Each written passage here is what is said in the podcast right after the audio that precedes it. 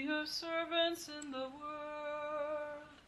Alleluia, alleluia, alleluia. And God is with you always. And also with you. And this is a reading from the Good News according to Matthew. Glory to. And this is a continuation from last week. And in answering, Jesus again spoke of the chief to the chief priests and elders of the people in parables. The kingdom of heaven may be compared to a king who gave a wedding banquet for his son. He dispatched his slaves to summon the invited guests to the banquet, but they would not come. A second time he sent other slaves, saying, Tell those invited, Behold, the feast I have prepared for you is ready. My oxen and fattened cattle are killed, and everything is ready. Come to the wedding banquet. And some insolently ignored the invitation and went away, one to his farm, another to his business. But the rest laid hold of his servants, mistreated them, and killed them. The king was enraged and sent his army, and they destroyed those murderers and set their city on fire. And then he said to his slaves, The wedding is ready, but those who were invited were not worthy to come. Go out, therefore, into the main roads and invite everyone you find to the wedding banquet. The slaves went out into the streets and gathered all they found, evil and good alike, and the hall was filled with guests. But when the king came in to meet the guests, he saw a man there not dressed in wedding clothes. And the king said to him, My friend, how did you enter here without wedding clothes? But he was silent. Then the king said to his attendants, Tie him up hand and foot, and cast him into an outer darkness, where there will be weeping and gnashing of teeth. The multitudes are invited, but few elect to come. The good news about God. Praise to you, Lord Jesus Christ. You got to consider, I mean, the, the poor scribes and Pharisees, they really wanted to trip the guy up, right? Here's this little rabbi from Galilee and they really wanted to catch him on something. And so they would on and on and on and on. Well, what about this? What about that? What about this? Look at the the messages he's giving in here. He actually even made fun of the fact that they dress up in all these robes to show their I don't know, righteousness. And he says he even made reference to that. The guest was not dressed right. Right? So we're going to cast him out. How petty. How petty. What he was addressing was the pettiness of the religion that he was born into at that time. The pettiness of it. The do's, the don'ts. The here's, the there's. The um, who's above, who's below. All of those little things that he came into the world to say, who cares? who cares what you wear to Mass? Who cares what you you know, what your job is. Who cares what your skin color is? Who cares what your politics are? Who cares if you are consumed in sadness or on the top of the mountain in joy? What is the most important thing? And he addressed that with these people because they kept on and on and on and on.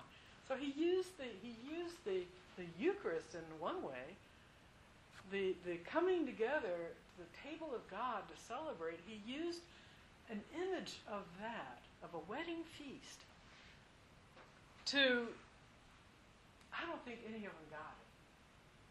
I don't think any of them got it. We get it.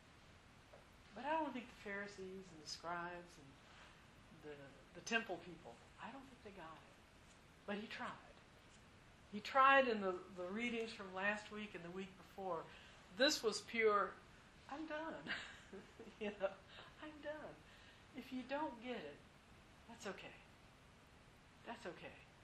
But don't oppress other people who are trying to get it. And later on, he really blows up. And woe to you, scribes and Pharisees. We all know that. It's like Jesus legitimating, uh, legit, legitimating uh, the rants that we sometimes get into about things. But the core teaching behind all of this. It doesn't matter. It doesn't matter. I had a, a, a conversation with some clerics a couple evenings ago. We meet uh, a couple times monthly. and one of one of the uh, one of the guys was saying, "Well, you know, the homeless they're they're not Christian," and I, I found myself saying, "Who cares? You know, that's not the big issue. you know, that's not the big issue.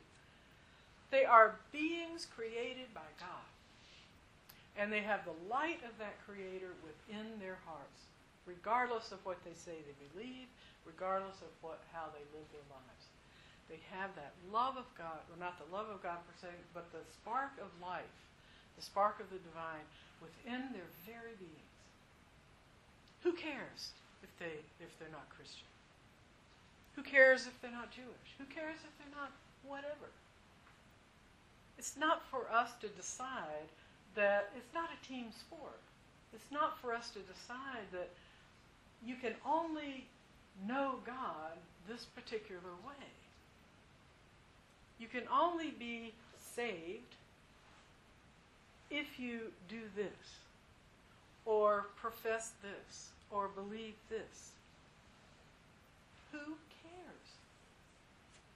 The, the creator of that amazing solar eclipse yesterday,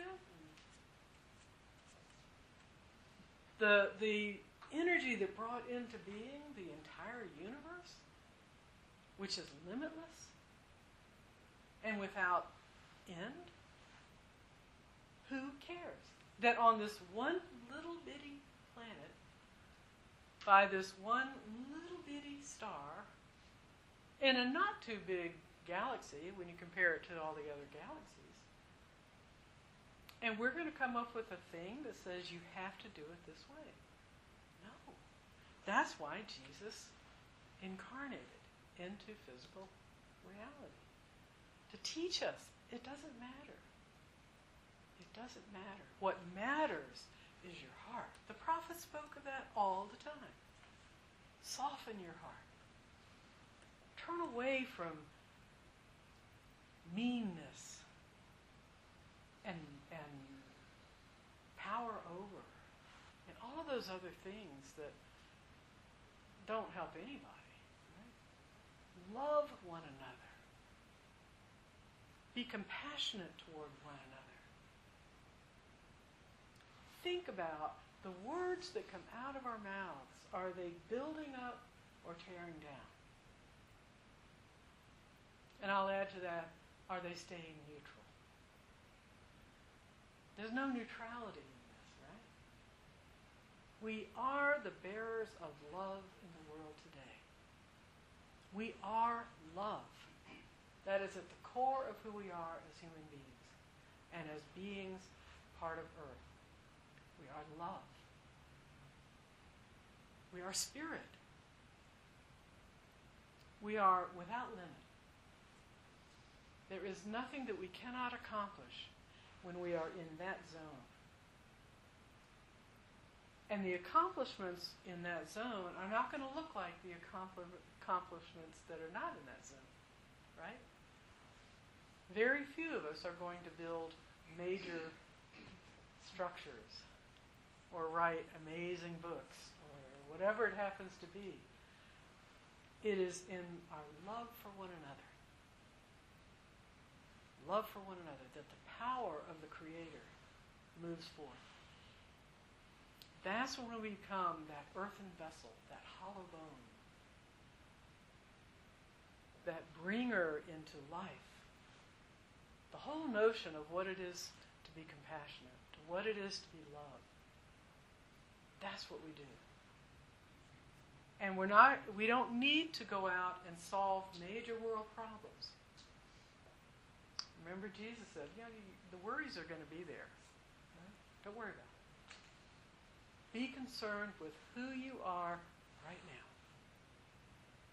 And in that who we are right now, whom do we embrace?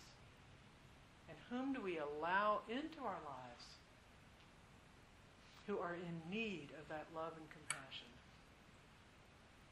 Amen. Any, any thoughts?